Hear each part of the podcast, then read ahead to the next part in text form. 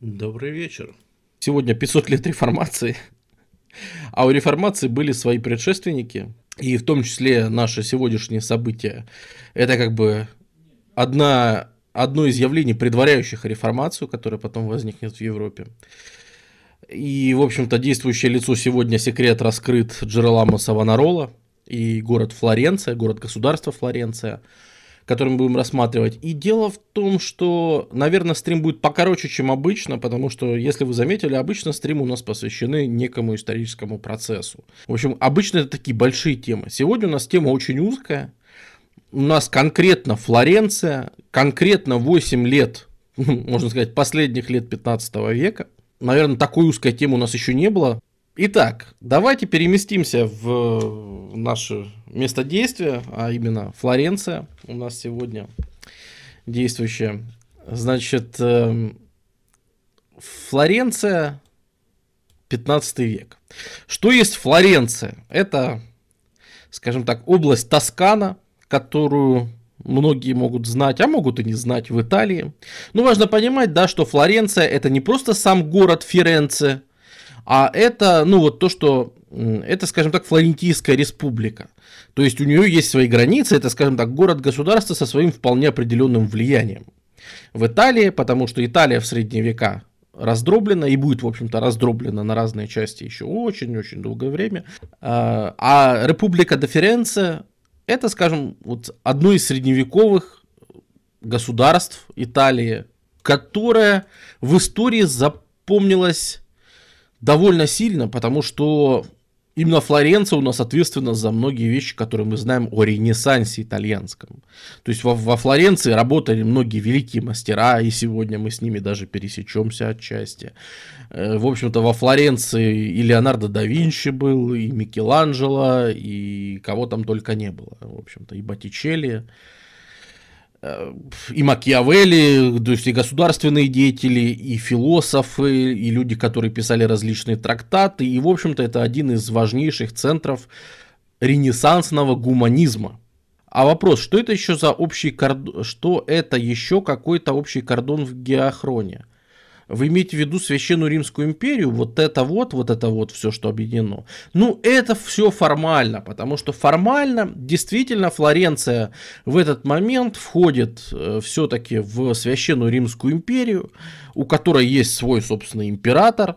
У нас это будет Максимилиан, э, в этот период. И, в общем-то, это объединение один из пережитков империи Карла Великого, которая потом пересобралась, вот Восточная Франки, она потом пересобралась вот в такую организацию.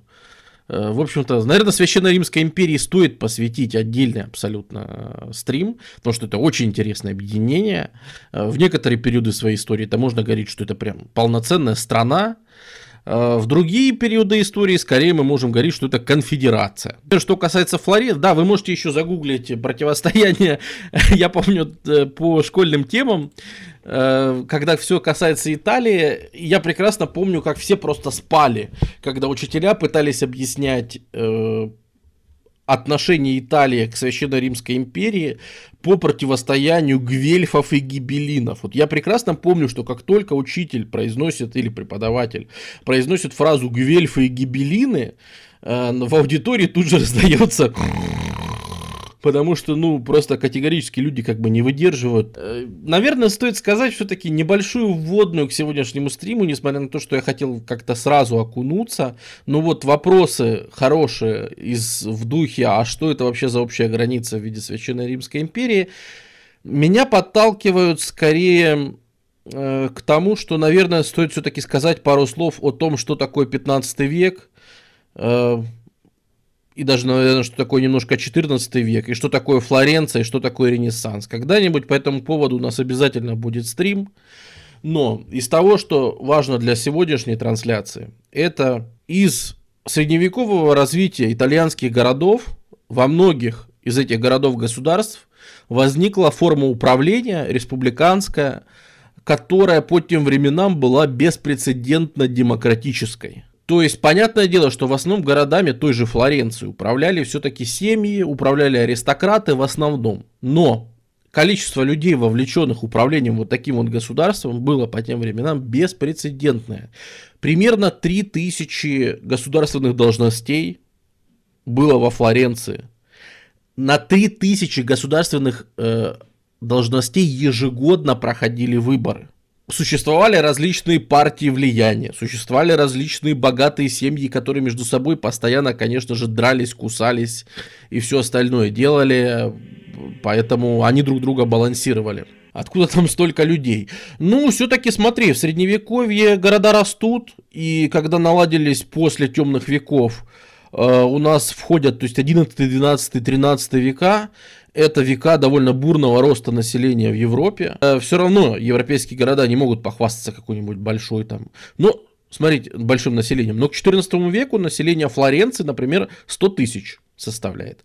Вот представьте, что из 100 тысяч населения э, где-то 3 тысячи занимают государственные должности. И вот таким вот республиканским правлением э, в 14 веке Флоренция очень гордилась, что мы народная республика. Появляется отношение вот такой вот, знаете, местечковой гордости, типа мы в некотором смысле свет цивилизации. Мы в некотором смысле... Можно ли сказать, что это похоже на выставление должности в Древней Греции? Ну, в некотором смысле они, конечно же, Э, как вы знаете, Ренессанс это вообще восхищение античностью. Они, они копируют античность так, как они ее понимают. Понятно, что это не точная копия, потому что они на тот момент об античности знают меньше, чем, например, мы знаем сейчас. И как ни странно, Ренессанс, он начинается подробнее, да, э, то, что Ренессанс вырос из гильдии, из того, что люди наконец-то научились передавать опыт друг другу, научились там рисовать и делать все остальное, мы поговорим как-нибудь в другой раз. Для нас же все-таки важным аспектом является то, что Ренессанс и вообще Возрождение и увлечение вот такой повальной культурой, то есть культура стала престижной даже в той же Флоренции, когда все стало плохо. Мы это, знаете, когда с вами видели из того, по, чем, по какой теме у нас были стримы? По Греции эллинистической. Вот когда эллинистический мир политически пришел в упадок, когда там шли постоянные войны диадохов, когда весь мир, вся эта империя бывшего Александра Македонского дробилась и дробилась и дробилась, и везде шли восстания и войны, греческая или грекообразная культура расцветала в свое время. Нечто похожее происходит у нас и во время Ренессанса. В XIV веке у нас в Европу приходит чума.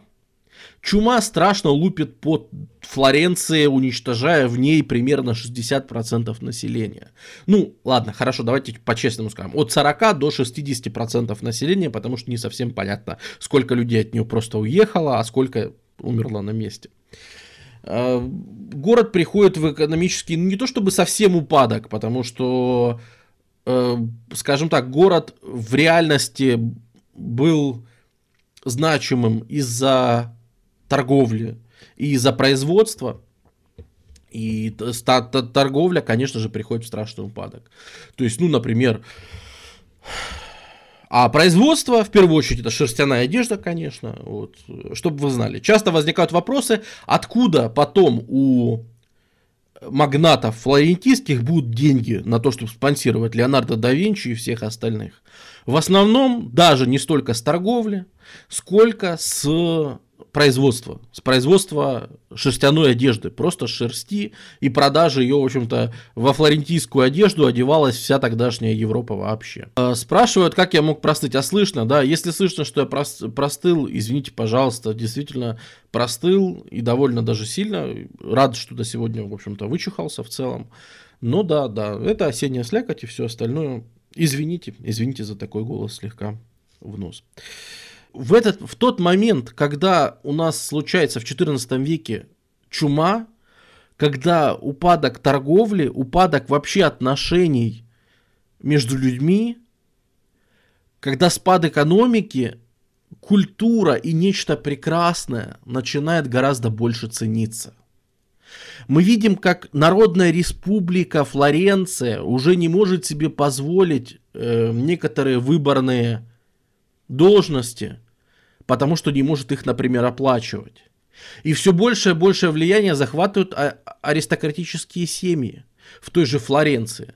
И с одной стороны, эти аристократические семьи, да, вот, ну, собственно, можно как раз чему показать, и тут конь бледный и все остальное. И с одной стороны, эти аристократические семьи постепенно подминают под себя свободную республику Флоренцию, устанавливая режим, который, ну, сейчас бы это назвали там диктатурой, в общем, некий авторитарный режим, э, который э, мягко называется синератом. То есть это правили, теперь Флоренция правит не народная республика, они считается, что у нас все еще республика, есть все должности, но теперь все куплены, потому что в среднем население обнищало, и влияние олигархов, которые потеряли, конечно, тоже много денег, но совершенно не столько денег, сколько все остальные, оно становится гораздо-гораздо выше. И эти олигархи теперь могут покупать нужных людей на нужных им должностях и постепенно подминают под себя Флоренцию, ее политическое устройство и устанавливают режим синьората. Первая из семей, которая добивается доминирования, это, конечно же, Медичи, всем, наверное, известная из истории семья. Это Казима Медичи, не ваш любимый Кадзима, который игры делает, а э, Казимо Медичи по прозвищу Старый. Вот э, при нем устанавливается, скажем так, доминирование одной семьи, и все прекрасно знают, что несмотря на то, что мы все еще называем это образование Респуб... Република Деференция, мы все равно идем на поклон к Медичи, когда мы что-то хотим. Мы хотим в городе открыть торговое представительство, иди к Медичи. Мы хотим, значит, какие-то выбивать себе Преференции иди к Медичи. Хочешь чего-то сделать, всем рулят Медичи, либо ищи их людей, либо тех, кто с ними срабо- работает, либо их самих. Вот. Но сами Медичи при этом деньги тратят, в общем-то, на полезные весьма вещи. Они начинают ценить культуру, они начинают ценить нечто прекрасное, нечто вечное. В обществе, когда даже любой аристократ может сегодня-завтра умереть от какой-нибудь болезни, когда идут постоянная резня и войны, когда период большой, в общем-то, нестабильности, люди в этом видят, особенно аристократы, они видят в этом нечто вечное, нечто такое, что можно положить на полку, и оно переживет тебя, и твои потомки, да, придут, которые будут, например, на твоей вилле жить. Они увидят на стенах произведения великих мастеров. Они увидят произведения великих мастеров на стенах они увидят трактаты гуманизма, причем гуманизма ренессансного, да, не путайте, пожалуйста, с гуманизмом современным, потому что когда сегодня люди говорят, и я не раз сталкивался с тем, что люди путают эти вещи, когда сейчас речь идет о гуманизме, мы говорим о том, что обычно, да, человеческая жизнь это самое ценное, что у нас есть. В общем-то, если вы посмотрите на гуманистов Ренессанса, эти самые гуманисты, некоторые из них, имели на своем счету там по 50 э, убийств на дуэлях, да, и многие из них, так как они писали довольно дерзкие вещи, постоянно вызывались на дуэль, и поэтому, понимаете, э, в те времена за свои слова еще нужно было и отвечать. Поэтому многие люди, которые ваяли трактаты, они при этом были еще не просто гуманистами, а и хорошими дуэлянтами, и рапирой затыкали, в общем-то, не один десяток человек на своем веку. И тут дело в том, что ренессансный гуманизм, он скорее о том, что человек это нечто высокое. Человек обладает чем-то каким-то светом, чем-то возвышенным. Понимаете, церковь все время учила в средние века о том, что человек это оболочка, это глина, земля, которую Господь взял в жменьку, просто собрал грязюку с земли и в нее фу, вдохнул прекрасно душу, жизнь, какие-то возвышенные чувства. Все, что мы прекрасное знаем и чувствуем, все у нас от Господа. А все, что в нас человеческого земного, это только грязь, лужа, пыль, которая просто развеется в веках, прах, который никому не нужен и ничего из себя не представляет. А все, что вы прекрасно чувствуете или знаете, или вам пришла идея, или вы написали стих или гимн, или нарисовали картину, то есть любое проявление духа, это божественное проявление, да? А гуманисты Ренессанса, они как раз эту теорию переворачивают. Они говорят об обратном, что нет, нет, нет, Господь нас создал. Они еще не отходят, да, вот божественной трактовки, это все еще в дискурсе абсолютно религиозном происходит. Но они говорят о том, что Господь, зачем Господу создавать каких-то орков? Господь создал людей как раз под таких любящих, интересных, стремящихся к знанию, к чему-то важному, стремящимся к чему-то светлому, исследовать мир вокруг них, исследовать животных, исследовать людей, э, познавать красоту окружающего мира, то есть остального того, что Господь сотворил. Он для этого и дал людям там чувства, терзания и все остальное. Поэтому нечто прекрасное, нечто возвышенное, оно есть и в самих людях. Вот об этом, вот об этом гуманизм, собственно, ренессансный. И то, что человек действительно может запросто отдать свою жизнь за нечто возвышенное, да, то, что вот сейчас не всегда вы в гуманизме встретите. Сейчас часто говорят, лучше перетерпеть, лучше, под, ну, значит, времена плохие пройдут, а ты перетерпишь, перетерпишь, зато ты выживешь, потому что самое главное – это человеческая жизнь.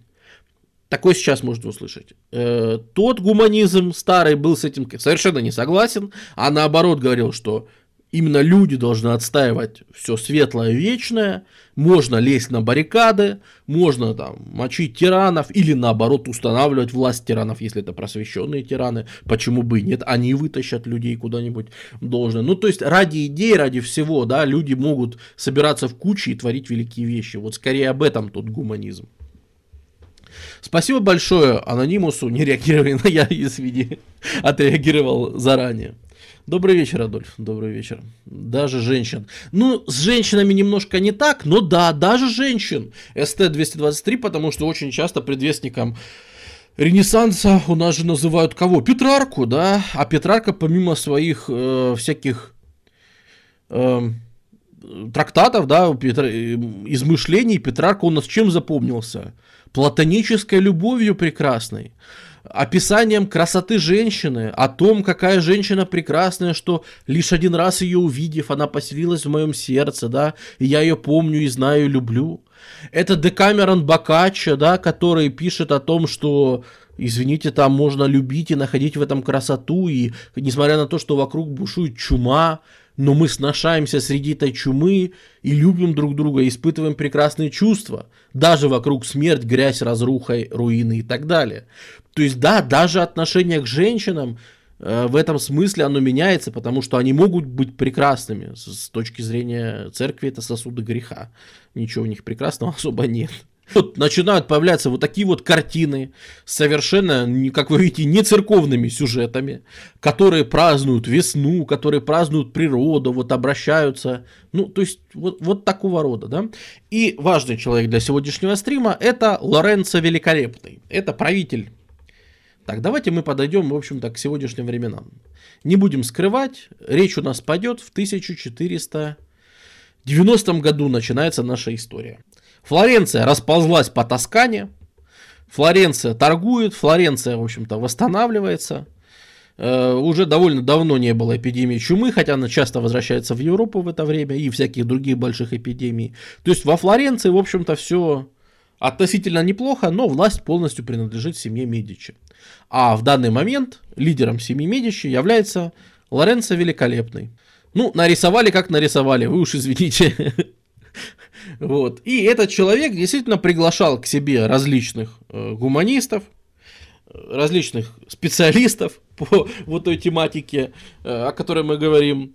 Э, и человек вкладывал, в общем-то, все, что было у Медичи на развитие, на то, чтобы творцы могли творить и не думать о том, как бы им выжить и что им делать. Платил прекрасные деньги и, в общем-то, э, и в частности, Лоренцо спонсирует такого выдающегося гуманиста, как Джованни Пико делла Мирандола. И вот этот вот гуманист, э, наверное, о нем тоже можно писать отдельные стримы. И вот Пико Мирандола, будучи таким интересным человеком, он услышал, что в некоторых городах Италии, в той же Ферраре, и еще кое-где. И даже, оказывается, когда-то приезжал во Флоренцию, есть некий проповедник. В эти времена, когда, казалось бы, люди пытаются, обратились к античным, к античным образцам, они же воспринимают, что это были средние века, предыдущие тысяча лет. Это были лишь средние века, некоторая такая интермедия между, между вот античностью и теми временами, которые мы видим сейчас, 15 веком, например, да. И в этот же момент они видят, что люди все-таки активно слушают некого проповедника. очень интересного, который талантливо вещает, на проповеди которого собираются в большом количестве. И это удивительно, потому что ладно бы на его проповеди собирались какие-то клошары, да, э, ладно бы на его проповеди собирались какие-то, ну, скажем так, нищие люди, которые там чужды вот этому всему ренессансу, чужды деньгам Лоренца, чужды всем этим авторам, которые сидят в прекрасных домах и пишут прекрасные картины. Но нет, э, слух прошел, что на его проповеди ходят знать в большом количестве, слушают с удовольствием. И якобы это редкий пример проповедника-гуманиста – и он критикует Рим, и он критикует папу римского Иннокентия. Оказывается, он критикует церковь, говорит о том, что церковь зажралась и что-то вроде этого. Оказывается, да, зовут этого проповедника Джералама Савонарола, и он пользуется неким успехом. Действительно, как э, скажем так, почему на него обратил внимание тот же Мирандола? Потому что Савонарола, будучи сам церковником, будучи монахом-доминиканцем, то есть он из ордена доминиканцев, а вы знаете, доминиканец, псы господни, то есть это достаточно хардкорные ребята церковные, он при этом критикует Рим, критикует церковь, критикует церковную власть, что она зажралась, она роскошествует, она не следует э, христианской морали, она отошла от христианской морали, церковь, с ней что-то не так, и его приглашают в церковь Сан-Марко э, во Флоренции, э, то есть ему говорят, что ему предложат, вот тебе церковь, ты будешь настоятелем, тебе отдается полностью церковь Сан-Марко, делай там что хочешь, только, пожалуйста, проповедовай, мы будем издавать твои проповеди в текстовом виде и за последующие 8 лет их издадут такое количество, что мы знаем о, скажем так, политической позиции и что хотел донести Савонарола до людей практически все вообще. Потому что, ну, действительно, записывали, во-первых, то, что он устно произносил, записывалось. Во-вторых, то, что он сам писал, тоже тут же издавалось, распространялось, и Лоренцо Великолепный всячески это дело спонсировал. Он тут же приступает, как бы, без всяких разговоров, он приступает к своим обязанностям. При этом, да, Лоренцо говорит, ну, приведите ко мне, приведите этого монаха, я хочу посмотреть же, какой он из себя. А, на что Савонарол отвечает, не хочу. Как бы мне это не интересно, кто такой Лоренцо, мое дело проповедовать. И Савонарола говорит о том, что Лоренцо мне вообще не интересен, мое дело проповедовать. И проповедует он как раз, в общем-то, проповеди его довольно мрачные. Напоминаю, это 1490 год, он приезжает во Флоренцию. И сразу он начинает говорить о конце света очень много. Вообще от, этот э, апокалипсис его любимой, наверное, книгой был. О разврате этой Флоренции, о ее роскошной жизни. То есть человек реально лупит с плеча сразу, как только приехал в город. Вообще его проповеди, они, конечно, интересны чем? Тем, что, ну, во-первых, этот человек въезжает в церковь и сразу говорит, вы знаете, церковь над, э, в смысле церковь как религиозная организация, над церковью Сан-Марко теперь не имеет никакого, э, значит, э, никакой силы. И как бы отстраняет всех высших церковников римских от управления этой церковью. Говорит, «Э, мы церковью этой будем управлять я и остальные монахи, в общем-то, доминиканцы. И это становится как бы его личной церковью, с его личными законами и правилами, с его личным распорядком проповедей, э, службы и всего остального. Он заводит абсолютно свои правила и начинает критиковать. При этом порядки он устраивает абсолютно свои. Например, он приходит и тут же говорит о том, что например, почему у вас монахи сидят просто, им люди приносят деньги какие-то, собирают там на праздники и все. Почему это город содержит монахов? Что это за дичь вообще? У вас что, монахи без руки и без ноги? Вы же первые слуги Господа, вы же должны, вы же монахи, вы должны всем показывать, как должен себя вести правильный человек. А ну пошли вкалывать на огород, быстро. И всех монахов он тут же припахивает к ежедневной постоянной работе. Либо они работают с книгами и пишут богоугодные тексты, пишут прославления, пишут гимны, переписывают Библию там и все такое. Либо, как бы, если ты не хочешь садить глаза, или ты просто не способен к этой работе, если ты там неграмотный и все такое, ты просто вкалываешь, ты выращиваешь свою капустку, ты занят богоугодным делом, ты зарабатываешь делаешь прокорм для себя и для своих братьев-монахов, которые сидят в церкви и, например, занимаются переписью книг. То есть начинает он с того, что это во Флоренции. Это, мы говорим о Флоренции, Диамет, сейчас. Это чисто Флоренция. Но такие же вещи он начинает предъявлять к прихожанам. И вот тут мне хочется остановиться поподробнее. Понимаете, гуманисты типа Мирандалы говорили, Савонарола, нам интересно, знаешь, о чем подумать? Об упадке церкви, дружище их интересует, пригласивших Лоренца и Мирандолу, больше интересует критика церкви. А расскажи-ка нам, Савонарола, о том, что ты думаешь о церкви. Она ведь в ней же упадок, правильно? Но они как гуманисты, они думают о чем? В каком дискурсе сейчас будет проводиться проповедь? О том, что церковь грязная, церковь погрязла, в церкви нет морали, а значит мораль надо искать, ну там, в чем-то еще. Правильно? Так думают гуманисты. А Савонарола гнет свою линию. Он приходит и начинает проповедь в совершенно э, другом контексте. Он начинает проповедь с таким вот его как раз характерным грампи фейсом. Он начинает говорить о том, что, понимаете, да, церковь прогнила, но вы не думайте, что все будет лучше.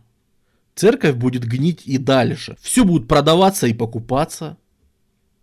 А вы, отречась от этой, отрекясь от этой церкви, вы будете и дальше весь жить, как вы тут живете в своей Флоренции. Я же вижу, как вы тут живете. Погрязли в своих карнавалах, плясках, музыкальных инструментах, еде, а город действительно торговый, богатый по сравнению с остальной Италией. Вы живете светской жизнью, не церковной. Вы, понимаете, вы отреклись от этой церкви, падшей, конечно, и плохой. Но пострадает-то не церковь, церковь это просто организация, а вы, люди с вашими душами.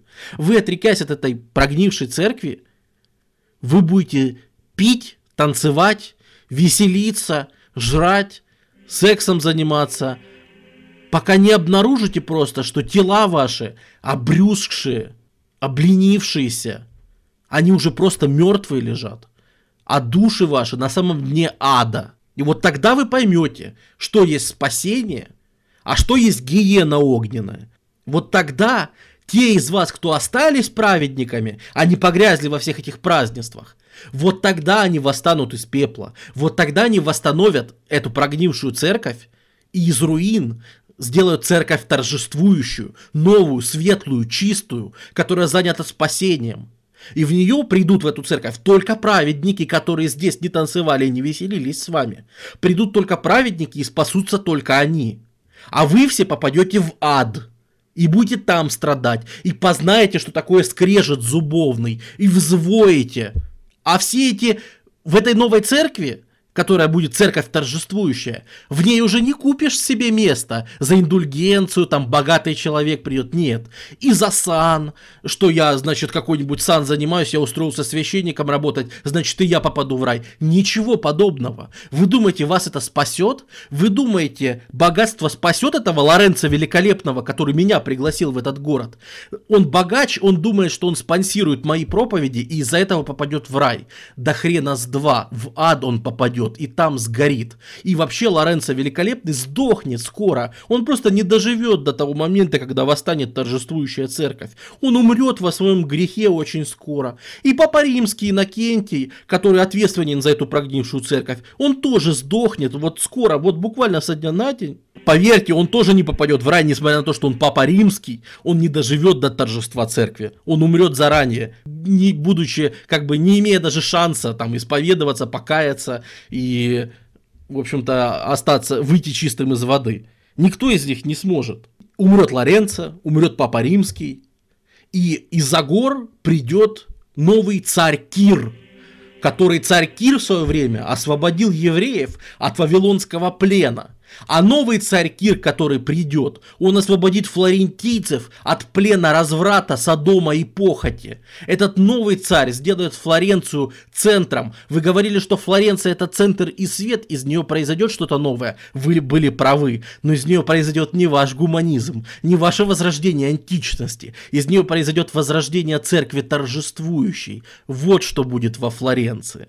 Вот такого характера начинаются проповеди у Савонаролы. И знаете, в чем фишка? В том, что тут же умирает папа Иннокентий, и еще через год умирает Лоренцо Великолепный. А еще через год начинаются итальянские войны, и из Франции в Италию идет Карл VIII. То есть, богачи, получается, умирают, церковники умирают, и из-за гор, из-за Альп приходит французский король, то есть царь Кир, который освободит Италию от папской области и освободит флорентийцев и построит там церковь. Его пророчества, они начинают сбываться одно за одним, причем это не мелкие пророчества, это реально крупные, важные пророчества, которые на что-то влияют, на жизнь города, да, тот же Лоренцо, там, после него будет его сын, э, Пьеро, этот Пьеро э, Медичи, он будет там, ну, он совершенно не такой, он и не талантливый, и не способный, и в политике не так шарит, и, в общем-то, многие вещи совсем будут даже не хороши. И люди начинают приходить на его проповеди, начинают валить в таком количестве, что это поначалу его слушают вот так вот, разнеженно. И, кстати, действительно, аристократия-то активно приходит на его проповеди. П Почему? Потому что он говорит красивым итальянским языком. Если вы не знаете, то сегодняшний итальянский язык, он как раз в основе своей имеет флорентийский диалект. То есть... Э современный итальянский язык родился из авторов Флоренции, в том числе начиная вот с того примерно времени. А до этого это было множество диалектов, да, бывшей латыни, которые варились по-своему и так далее. Но какой-то общий итальянский язык, он сложился, по сути, на флорентийском наречии. И Савонарола, будучи умным человеком и образованным человеком, как ни странно, он читал всех этих гуманистов-современников, он читал и Бокаччи, и Петрарка, и всех, всех он знал, и этого самого Бруна, и все, всех он прекрасно знал. Интересно его слушать, потому что он говорит интересными фразами, он говорит литературно, он проповедует не как больной фанатик, а говорит грамотным языком. И на его проповеди начинают валить в огромном количестве. Люди уже церковь там не вмещает, приходится создавать, он проповедует на площадях, которые тоже э, не вмещают должное количество людей. И, в общем-то, там заводится на его проповедях такой порядок, что э, первые ряды, которые услышали, что он говорит, должны, он говорит проповеди медленно, за ним повторяют, то, что он только что произнес. А те, кто услышали сзади, повторяют то, что он только что произнес тоже. И получается, его проповедь эхом катится по Флоренции тысячи людей в этом стотысячном городе подхватывают каждое его слово, медленно произносящееся на площади, и разносят по всей Флоренции, просто эхом идет его проповедь. Причем он не боится нападать, он рассказывает даже о том, что, ну, даже вот те, кто приходит его послушать, он говорит, а что вы приходите? Он атакует прихожан, например, запросто, да? Он, например, может им запросто говорить о том, что, ну, вот вы видите, да, кто приходит, такие дамы всякие из богатых семейств, он на них нападает, говорит, а ты Чё ты стоишь, гривой машешь? Я рассказываю о том, что ты в ад попадешь, а ты стоишь, уши развесила. Да посмотри, ты сама в косметике стоишь, помадой какой-то обмазалась, сережки нацепила, как шлюха. Ты кто вообще такая? Ты божье создание. Чё ты цацки на себя цепляешь? Идет и срывает с них эти серьги, там вместе с ушами кровь, в общем, мясо и все остальное во все стороны, но потому что он как бы на ходу это делает, и наоборот, толпа впадает в экстаз, потому что да, и массово женщины начинают сами себя снимать, там эти драгоценные одежды, косметику стирать, и все это происходит, потому что они видят, что да, да, вот, вот это и есть очищение, вот это и есть оно, а время, как мы говорили, довольно сложное все-таки. Люди стараются думать о вечном-то. И, в общем-то, чем дольше он проповедует, тем большее количество людей подвергается его критике. Там он видит мужчины, говорит, «Э, а ты что стоишь тут, пришел причащаться, винца хочешь выпить? Ты что думаешь, я не вижу, какие у тебя свинячие глаза над тобой, э, у тебя? Э, ты что, вчера бухал, что ли? То есть ты, значит, вчера пил весь вечер, а сегодня пришел с утра прийти к причастию винца отведать, типа похмелиться, что ли? Вы что думаете, я вас не вижу? Вы кого вообще? Ладно меня, вы кого пытаетесь обмануть? Вы Господа пытаетесь обмануть, вы это понимаете?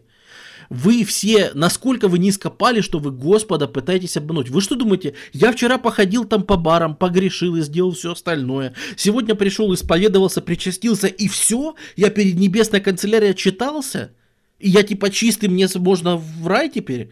Вы, ребята, вы серьезно попутали правила своей Флоренции прогнившей с правилами небесной канцелярии и церкви торжествующей, которую мы построим. Там такого не будет. Вы в помыслах должны быть чисты, а не вот в этом вот, что вы тут мне показуху. Кому вы это устраиваете, кому это надо? Лоренцо ваш этот великий, он, допустим, еще жив был, они, он же язычник вообще. Они говорят, что они христиане, мы трудимся. Кому вы рассказываете, что вы христиане? Кого вы читаете? Я что, не вижу, что на деньги Медичи издается Цицерон, они переписывают Овидия? Это кто? Кем были Цицерон и Овидий? Это же язычники чистой воды. Кто они такие? Ему Цицерон милее, чем Фома Аквинский? Ему Овидий интереснее, чем Августин Блаженный? Вот посмотрите, что они рисуют, да, Боттичелли наш. Рисует там паладу, значит, с, центав... с кентавром. Какие еще кентавры, наркоманы? Нет в христианстве никаких кентавров. Нет никакой Афины Паллады в христианстве. Это все черти. Вы понимаете, что это формы демона, который в язычестве вас всех искушает? Почему на, на рапиру не посадили? А как его посадишь? Популярность того человека. Он же дело говорит. Вы что вообще рисуете? Что это за сюжеты? Что это за нега такая? Что это раз, разлеглись тут они у вас? Кто это? Что это за чертики? Вы вообще что ли страх потеряли? Я уж молчу про всякий разврат, там типа рождения Аф Афродиты, да, там этой Венеры, которая там выходит. Вы вообще, ну что это, что это? Рисует сиськи и не стыдно ему после этого. И приходите, пялитесь рассказывайте друг другу, что вы тут художество пришли смотреть, что вы искусством восхищаетесь. Ах, какая работа пера, ах, какая работа... Я знаю прекрасно, зачем вы сюда приходите. На сиськи и на бедра посмотреть, и на ножки. Вы все извращенцы, вы чертовы. О чем пишет ваш любимый Петрарка? О чем он пишет? О том, что женщина прекрасна? Сосуд греха прекрасен? Это же это же это не просто ересь, это богохульство. Он пишет о том, что сосуд греха прекрасен. Пишет, что женщина там поселилась в моем сердце. Вы понимаете, что тело это просто смертная оболочка, что через несколько лет каждая из этих тел, даже прекрасной женщины, будет трупом. То есть, по сути, вы некрофилы. Вы просто заранее некрофилы, да, ну такие с, не, с опережением по времени немножко. Но, по сути, вы все извращенцы некрофилы. Вы восхищаетесь мертвым, который вот скоро умрет, рано или поздно умрет-то по-любому, телом. То есть вы все и садомиты, и извращенцы. Восхищаться над душой, потому что она вечная. Она дана Господом, вот она вечная, и она переживет все, что угодно.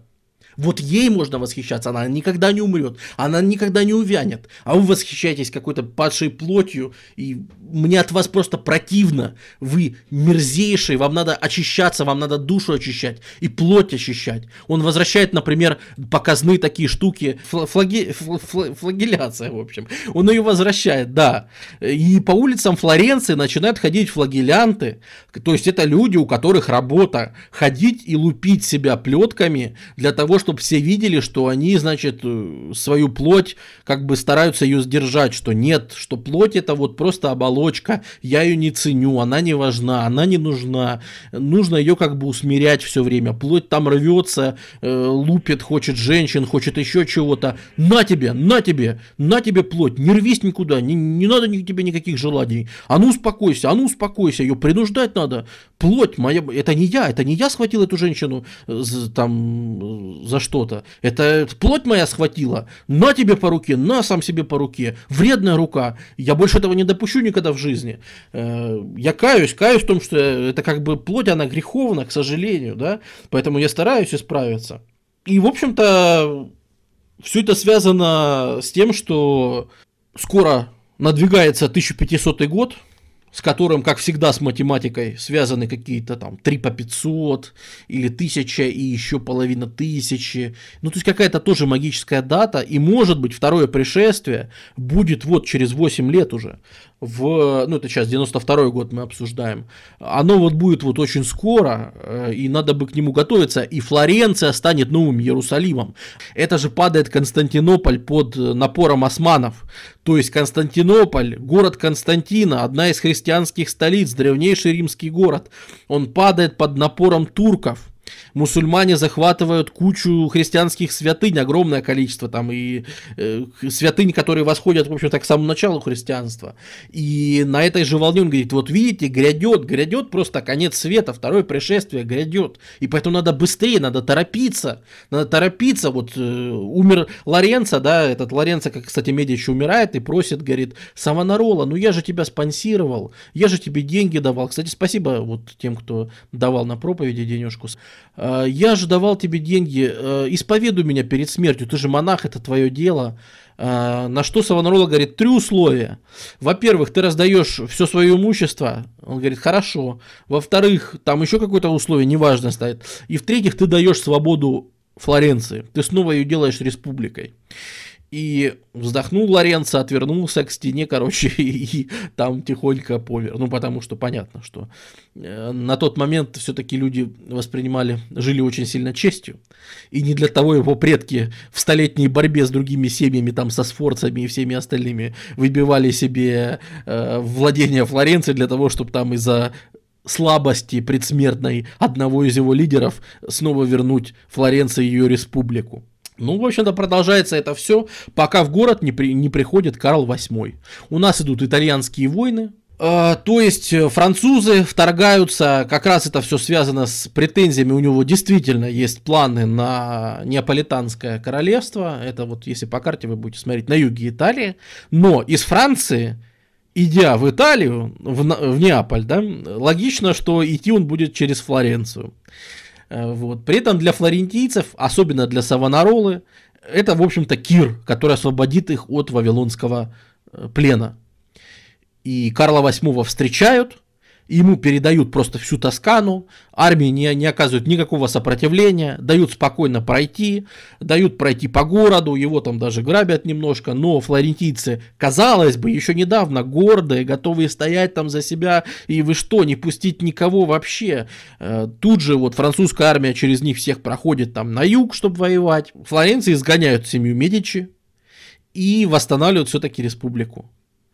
Причем восстанавливают такую же республику, в которой вроде бы правят все, но получается очень интересная ситуация.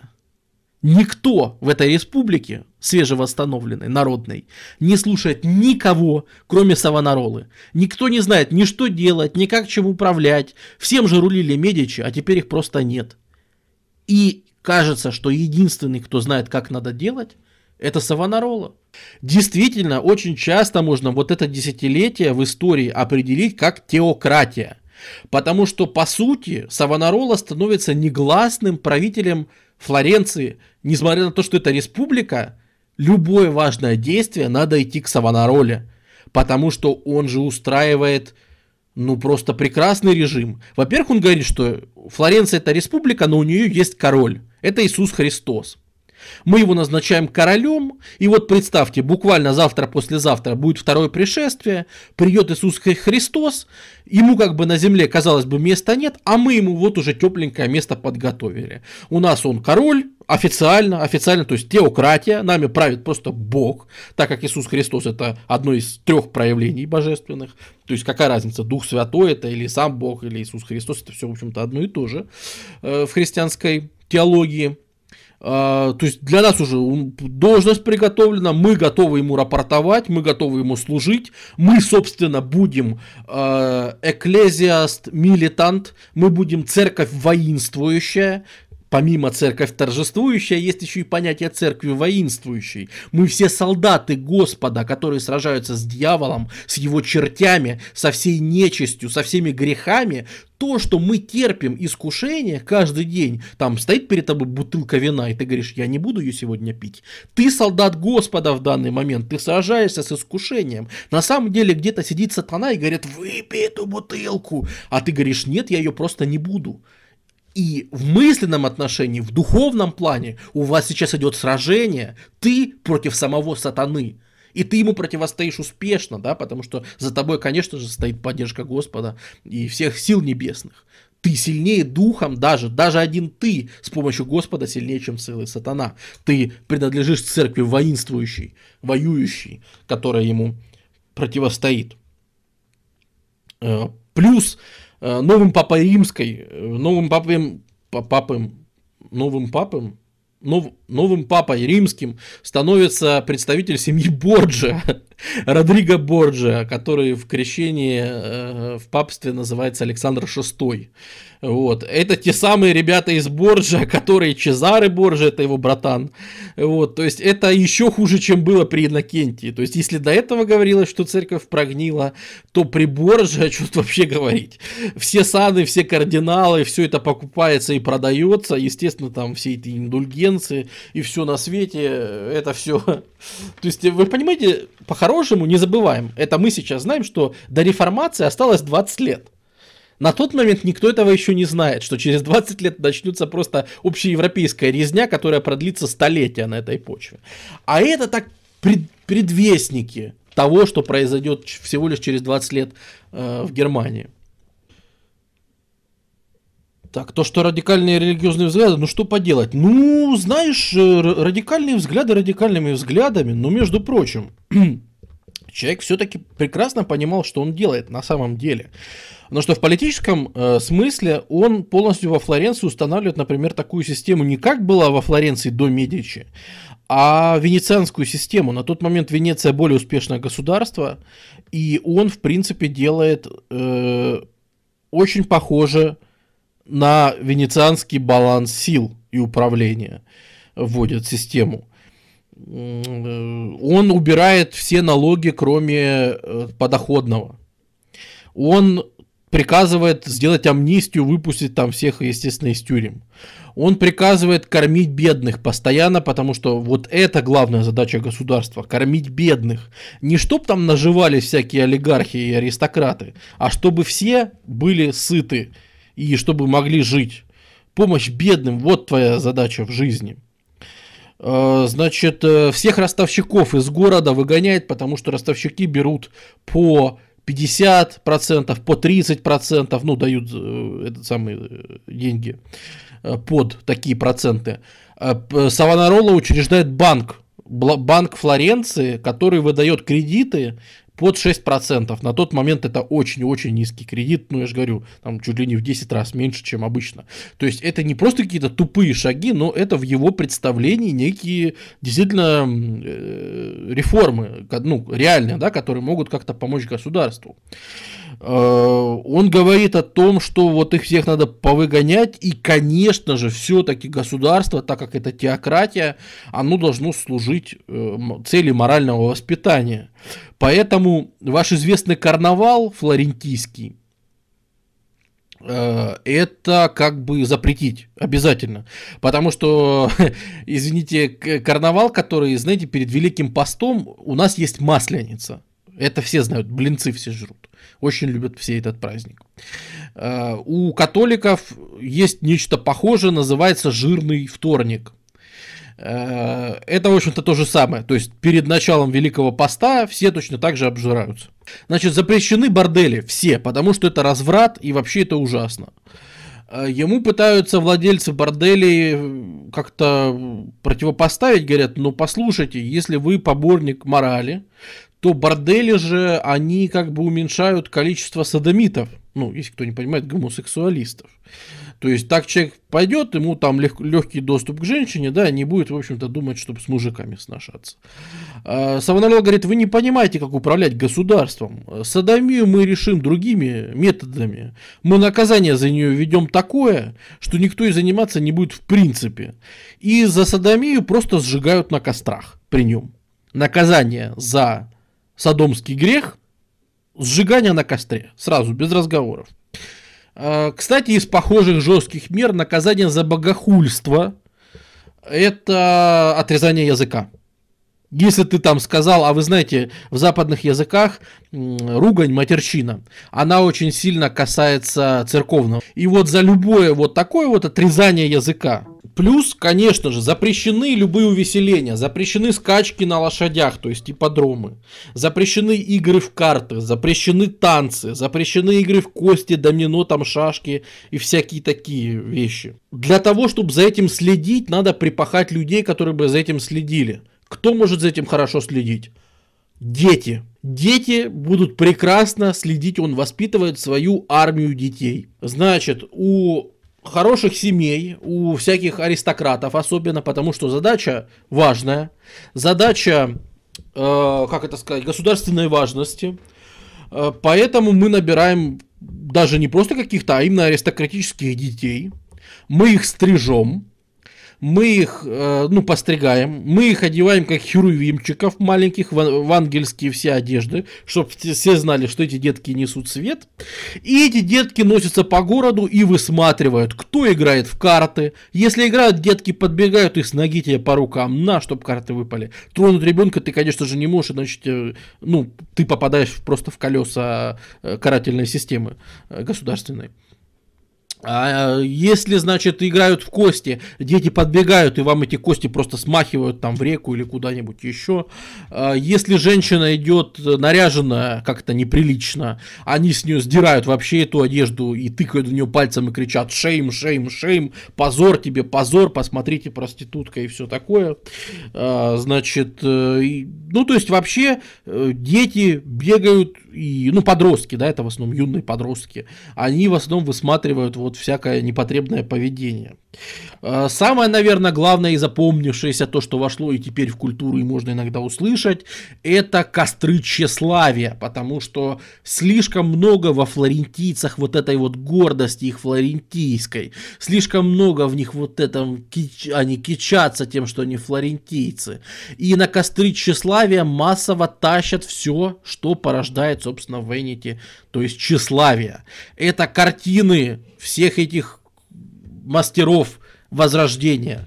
Картины, вот, кстати сказать, да, картины там и трактаты гуманистов, э, обязательно зеркала все тащат, потому что люди пялятся в эти зеркала, смотрят, какие они красивые, нахрен эти зеркала. Просто в костер кидай.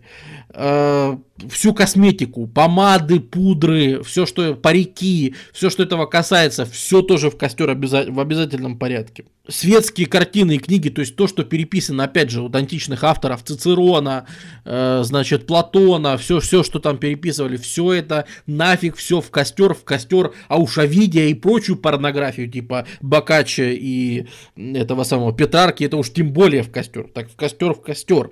Музыкальные инструменты, лютни все, и все, что нужно для увеселения, все в костер. Причем влияние настолько высокое у ну, над людьми у Савонарола. Его слушают не просто, я же говорю, важно, что его слушают не просто какие-то вот, ну, чернь, да, его слушают престижные люди, потому что тот же Пика де Мирандола, который его пригласил, он сильно попадает, э, даже по его трактатам видно, как сильно вли... меняется за вот эти 8 лет э, Савонаролы, до 98 будет года, э, как сильно меняется его риторика, и Мирандола выходит и ранние свои трактаты тоже жжет на этих кострах тщеславия. Более того, Боттичелли свои картины некоторые, понятно, что там мы знаем весна, которая дошла, мы знаем вот Паллада и Кентавр, которые дошли. но даже Боттичелли некоторые свои картины выходит и выкидывает добровольно, кладет свои картины в костер, мол, да, я тоже греховен, рисую всяких баб обнаженных, и, в общем-то, это я зря, пожалуй, делал, и тоже каюсь, каюсь, конечно же. И трактаты они жгут, и все. Микеланджело, кстати, ему было 16, что ли, или 17 лет, он одну проповедь послушал этого самого эм, э, Савонаролы, на следующий день поднялся и ушатал в Милан побыстрее. Уехал куда подальше из вообще Флоренции, сказал, ну нахрен, ребята, я сваливаю вообще отсюда. Вот. Э, а, молодой этот самый, Макиавелли. Макиавелли, ну не совсем молодой, Макиавелли 69-го года, по-моему, рождения. Да, это у нас 90, например, 6 То есть Макиавелли уже, в принципе, э, около 30. И не такой уж он и молодой, да, ну, учитывая, что он проживет подольше, и у него все еще работа его впереди, и государь еще его великий впереди, а, Макиавелли как раз сильно вдохновляется этой эпохой, и он, он как раз живет во Флоренции во все эти годы и все это записывает, и за всем этим следит. То есть этот человек, э, современник всех этих событий, прекрасно их видит и потом их опишет. Обязательно о них напишет, и многое, что мы знаем. Значит, э, что еще? Папа Римский всячески говорит, что Кажется, там этого священника, который доминиканец, ему что-то там заносит, по-моему, со временем. Может, ты приедешь в Рим, там мы с тобой поговорим, какой поговорим? Савонарола говорит, папа римский это вообще антихрист. Он пришел, короче, на землю, чтобы там, ну это же Борджи, они же продажные, там, посмотрите, разврат какой, со своей сестрой спят и даже не стесняются. Что это вообще за жесть такая? Это, это реально антихрист, который засел в самом центре, в Риме, и, и сидит там, это самое, Э, папа римский Александр VI, он же Родриго Борджа, говорит, нет, ну это уже перебор. И отлучает Савонаролу от церкви. Савонарола говорит, ничего подобного, папа одержим, он не прав, и папа ошибается. Нельзя меня отлучать от церкви, потому что через меня говорит Господь. Через тебя говорит Господь? Нет, ну так и завали лицо. А через меня Господь говорит. Я вещаю то, что говорит сам Бог. Как вы можете меня от чего-то отлучать и запрещать? Я предлагаю вот что. Давайте мы решим, надо ли меня отлучать или нет. И кого-то еще из нас надо отлучать. Я предлагаю собрать Вселенский собор, то есть собор там всех деятелей, значит, религиозных ради меня – и темой собора Вселенского будет Джураламу Саванарола и как следует к нему относиться. И вот на нем, на Вселенском соборе, я докажу, что папа одержим, он не прав, вы его не слушаете. И действительно, там те, кто приезжают от папы, они не смеют тронуть Савонаролу. Никто из местных монахов, церковников, никто его не арестовывает, никто его не везет в Рим, к нему притронуться боятся. У него очень сильное влияние. И пожалуй, пожалуй, вот на этой волне все бы было бы прекрасно, но начинает подводить экономика. Потому что на фоне, с одной стороны, вот такого вот подъема э, идеологического, все-таки экономика угроблена в хлам. По нескольким причинам. Дело там не в банке, не в проценте и в остальном. Во-первых, кормить бездомных это прекрасно. Но от такой жизни капитал из Флоренции просто бежит. Вот эти вот богатые семьи, которые до этого жили, и не там были не только Медичи, а всякие были, представители разных семей, но они из Флоренции бегут, бросая все, переводят свой бизнес в любые города, особенно ну, на север, там, в Геную, в Милан, в Венецию, куда-нибудь, короче, лишь бы подальше от э, Флоренции, они убегают со своими деньгами. Э, торговля хереет совсем. Из-за того, что он пригласил Карла VIII, э, тут прошла, прошли опустошительные просто нашествия французов, которые все, что могли, пограбили, а при этом форты все э, флорентийские, которые Флоренция, ну, грубо говоря, примерно 100-150 лет Флоренция упорно захватывала Тоскану. Город за городом, город за городом. Э, а теперь это все отдано Карлу VIII, французскому королю, потому что, ну, он же Кир, он же новый царь, который нас освободит из вавилонского плена. Это все под контролем французов. Но французы ввязываются в войну против императора Священной Римской империи, против Папы Римского, и не могут вытащить эту войну, им надо срочно уходить из Италии, и они свои форты, которые они занимают, они просто распродают местным городам-государствам. То есть Флоренция их отдала французам бесплатно, А французы, уходя из форта, сдают его кому-нибудь, только, конечно же, не Флоренции, кто заплатит. Заплатишь ты, будет твой форт теперь. Вводи свой гарнизон, а кто у тебя его заберет? Пускай попробует теперь забрать. И они отовсюду уходят. Самая большая потеря это, наверное, город Пиза. Потому что, как вы видите, Флоренция находится, у нее у самой выхода к морю нет. Но по реке она сообщается с городом Пизой, который является аванпортом Флоренции. То есть вся вот эта торговля шерстью, вся вот весь, короче, бизнес Флоренции, который, естественно, морской в ту пору, он весь ведется через Пизу, которая является зависимым городом от Флоренции. Так вот, при французах Пиза получает независимость. Пиза говорит, Карл, Карл, дай независимость. Он говорит, да, пожалуйста, ему вообще параллельно. Он в итальянских делах не разбирается, и ему тут ничего не надо. Он пришел вообще Неаполь получить себе и уйти. А, пожалуйста, независимость. Э, и Пиза теперь не подчиняется Флоренции, и оттуда не везутся никакие товары, оттуда не везется ни еда, которая из портов приходит, ничего. Начинается голод. Плюс в 98 году возвращается чума в Италию мало того, что прошел голод, да, у всех ослаб иммунитет, еще и возвращается снова чума. То есть закончилось прекрасное время благоденствия, люди начинают просто болеть и умирать.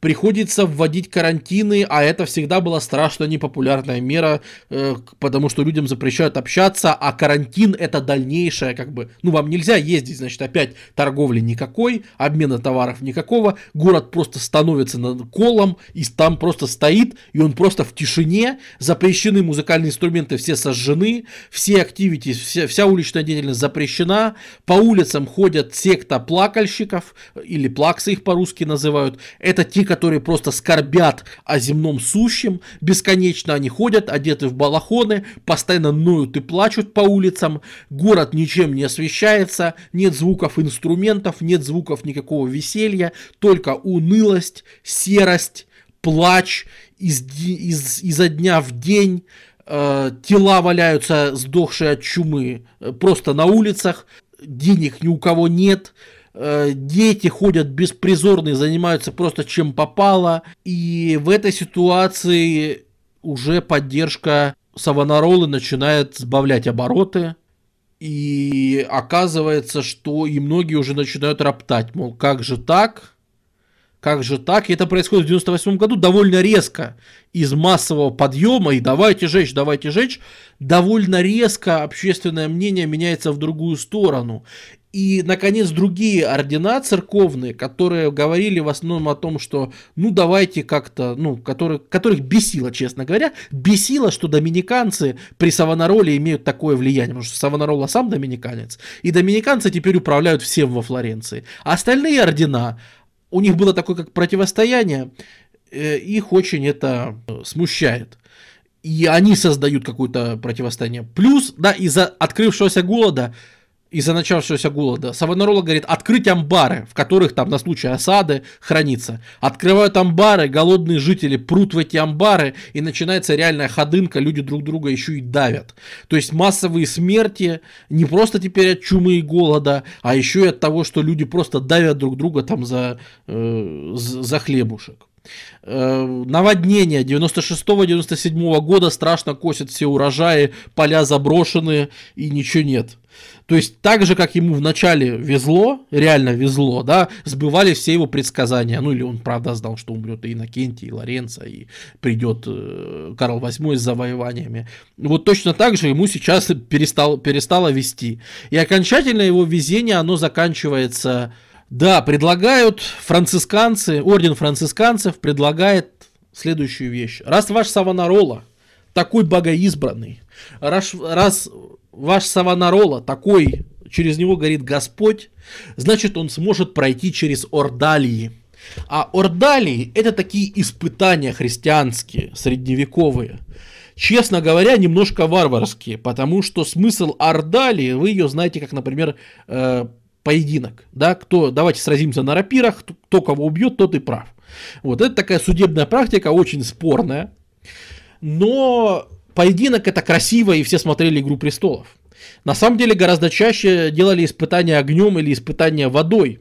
И это гораздо менее приятная практика. Например, э, вам нужно было достать э, из кипящего котла кольцо, которое лежит на дне этого котла, то есть полностью засовываешь туда руку в кипящую воду, ищешь там кольцо где-то на дне, достаешь, если ты как бы сделал и все с тобой нормально, не умер там ничего, не бросил, то значит правда на твоей стороне. Или тебя там связывают, полностью погружают в воду. Если ты под водой задохнулся, значит ты попал в рай, ну, потому что ты мученическую смерть принял, значит ты прав. Э, и ему предлагают одну, один из видов ордалии, один из видов испытания, это испытание огнем. Францисканцы предлагают, то есть пройти через костер. Горит костер, который развели, и через него просто надо вот насквозь пройти. И представьте, какое шоу, какое это шоу. В день Ордалии, ну а что, делать приходится? Ну да, конечно, согласна, да. В день Ордалии встречаются францисканцы и доминиканцы, разводят кострище, и собирается вся Флоренция. Ну, сейчас, сейчас посмотрим. Сейчас посмотрим. Почему это немножко подлый ход со стороны францисканцев, как мне кажется? Потому что здесь трактовка очень важна. Потому что трактуют исход Ордалии все равно судьи. А тут исход, понимаешь, стрёмный. Они вот когда в воду погружают, они же могут придержать немножко погружение, чтобы человек там не задохнулся, и вытащить и сказать, нет, ну он же из последних сил, значит он все равно был прав. Он может пройти через костер там сильными ожогами или без, и это по-разному можно трактовать. То есть это, короче, по сути, это можно говорить, что это подстава в каком-то смысле. И наверняка Савонарола, как человек образованный, прекрасно понимал, что это против него просто подстава. А, пройти через костер, дескать, испытания проведем. А считерить нельзя было, видишь, как ты сразу думаешь. Все правильно ты думаешь, все верно ты придумал. Потому что собираются все на шоу, собирается вся Флоренция. Ну, сейчас посмотрим, такой эпик будет. Э, значит, давка страшная, все просто прут друг на друга. Вот это зрелище сейчас будет. И что происходит? Становятся францисканцы и доминиканцы и начинают дебаты. Францисканцы говорят, нет, что-то одежда слишком плотная. Вы так плотно закутались, что никакой, короче, костер не проймет. Что это за фигня? И говорят, нет, ну мы же в обычной одежде, давайте мы вам дадим одежду, которая ничем не промочена, не просалена, вот в ней пройдете. Нет, мы на нее не согласны, может вы ее специально осушили, чтобы она вспыхнула как спичка. И началось, короче. Ой, костер вы слишком большой развели. Ой, тут угли лежат давно. Ой, мы тут это самое. И, в общем, припираются они практически до вечера. Никто никуда не идет ни на какой костер. И вечером вообще пошел ливень, который этот костер просто затушил. Весь город в шоке. Они собрались тут посмотреть на эпик-шоу на то, как сейчас тут будут люди через костер ходить, как тут будут чудеса, значит, сейчас нам тут являться, а нам как бы не зрелищ ничего вообще. И разгневанная толпа, опрокидывая и францисканцев, и доминиканцев, несется, хватает подрученьки белые нашего Савонаролу и, значит, говорят, тащат его на импровизированный церковный суд, где к нему при, применяют все пытки. Дело в том, что Савонарола во Флоренции ввел практику пыток, сам же вернул. Медичи не сильно любили пытать, потому что считали, что ну это какое-то средневековое варварство, у нас же тут все-таки гуманизм, у нас же тут честные э, дела, э, значит, пытать как-то нехорошо. Савонарола вернул пытки в полном, тем более, это же 90-е годы. В это же время пишется «Молот ведьм», где, в общем-то, вам прекрасно расписано, какие пытки являются богоугодными, какой там испанский сапог. Смысл в том, что всяческие, превсяческие пытки от дыбы до сапогов, до железных дев, до аренмейденов, до всех-всех-всех вообразимых видах пыток сам же Савонарола вернул. И к нему их все применяют. И под пытками страшными, реально страшными пытками, ломают кости, выворачивают суставы, просверливают, жгут там палками ноги и, все другое, и там, там жуть реально. Он признает вообще все, что только можно. И что он самозванец, и что никакой господ... Ну, под такими пытками там кто угодно, что угодно признает. И, собственно, тексты признания, очевидно, написаны не его рукой. Это вот современный исторический анализ. Очевидно, что судьи написали все за него. Он там просто вы, вы, выкрикивал, да-да-да, согласен, да, да. И, значит, ты нам врал все 8 лет. Врал, конечно, да, все. И там, ну, то есть, он, понятно, что признал абсолютно все. Текст за него написали, там что-то подписали, что он согласен, и отвели на Пьяцца Делла Сигнория, где его вот так вот соорудили под ним костер, развели костер и вздернули. То есть это одновременно повешение и сожжение на костре, то есть как бы в один момент. Это 1500, 1498 год. Вот таким вот образом закончилась головокружительная карьера. Э, после его казни возвращается правление Медичи, ну, через несколько лет Медичи вернутся, не сразу, они побаиваются местных, потому что Медичи после этого четко уяснили, что то, что они считали просвещенным и прекрасным городом Флоренции, по щелчку пальцев может стать э, просвещенным городом, который подвешивает вас за ребро на главной площади. Но, в принципе, в принципе, значение Савонаролы, оно отмечено в истории. Лет через 40 Флоренция окончательно перестанет быть республикой. Удивительное время, действительно, потому что церковь уже через 15 лет, как только не станет папы VI, Александра VI, церковь э, реабилитирует Савонаролу, скажет, что все он делал правильно, потому что окажется, что гуманизм, с которым он отчасти боролся, да, окажется, что это более страшный враг церкви, чем просто критика Рима или критика Папы Римского, разразится в, 17, в 1517 году, разразится реформация, и многие из людей, которые будут проводить реформацию, будут ссылаться на Савонаролу. Мол, посмотрите, кто говорил, что Рим прогнил еще 20 лет назад. И он был совершенно прав. И реформация, даже сегодняшний памятник, эм, э, сегодня вот в Ферраре, там, где родился Савонарола, ему стоит памятник, то есть его вполне почитают вот этот фрагмент памятника, это памятник э, Мартину Лютеру, который реформацию сделал в Вормсе, и на памятнике Матер, Мартину Лютеру есть Савонарола как его предвестник. То есть Савонарола проповедующий там изображен как один из людей, благодаря усилиям которого в итоге случилась реформация, который мыслил уже в рамках реформации, что с церковью что-то не так, что она должна меняться, а для церкви католической он мил тем, что он все-таки боролся с гуманизмом, с торжеством плоти, с античными авторами. Он увидел в этом страшную угрозу, что за светлыми... Они же все говорили, что нет, мы же все верим, мы все богопослушные, богобоязненные люди. Но он увидел, какая в этом угроза что они сейчас начитаются своих овидиев, да, они сейчас начинаются мет, этих самых метаморфоз, они сейчас обчитаются просто Арганона Аристотеля, да, он предвосхитил восхит... появление научного метода, падение авторитета церкви, вот все это, этого по сути боялся уже Савонарола уже тогда. И в рамках своих возможностей Каких-то удачных, каких-то нет. Потому что, например, банк Флоренции, который он учредил, он переживет сильно Савонаролу и будет существовать потом еще долго. А, сегодня, если вы приедете во Флоренцию на Пьяцца Далла Синьора, вы увидите вот такой вот щит. Это место, на котором сожгли Савонаролу в свой момент. И здесь Савонарола, как реформатор, как деятель, как ни странно, он же все равно получается, получается, что он же все равно деятель эпохи гуманизма. То есть это в каком-то смысле реакция на гуманизм, но, ну, реакция на Ренессанс, да, но это же та же эпоха. Пытался вернуть ненависть в хардкор, грубо говоря, так, как он это понимал. Это были яркие 8 лет, незабываемые для того же Макиавелли, который впоследствии написал насмотревшись на это все государя и вообще на политику Италии того времени. И Макиавелли, как очевидец всех тех событий, он писал, что Савонароле он был пророком, которому не хватило вот руки твердой. Савонароле не хватило армии. Если бы у него была, мол, армия, вот тогда бы типа он бы смог бы насаждать то, что он говорил железной рукой. А так он все-таки полагался на силу своих проповедей, которые работали до определенного момента, когда в какой-то момент оказалось, что люди просто развернулись, взяли его под мышки и как бы судили народным судом. Такая вот история Большое спасибо за интерес, за поддержку, за то, что пришли. До новых встреч. До связи. Берегите себя.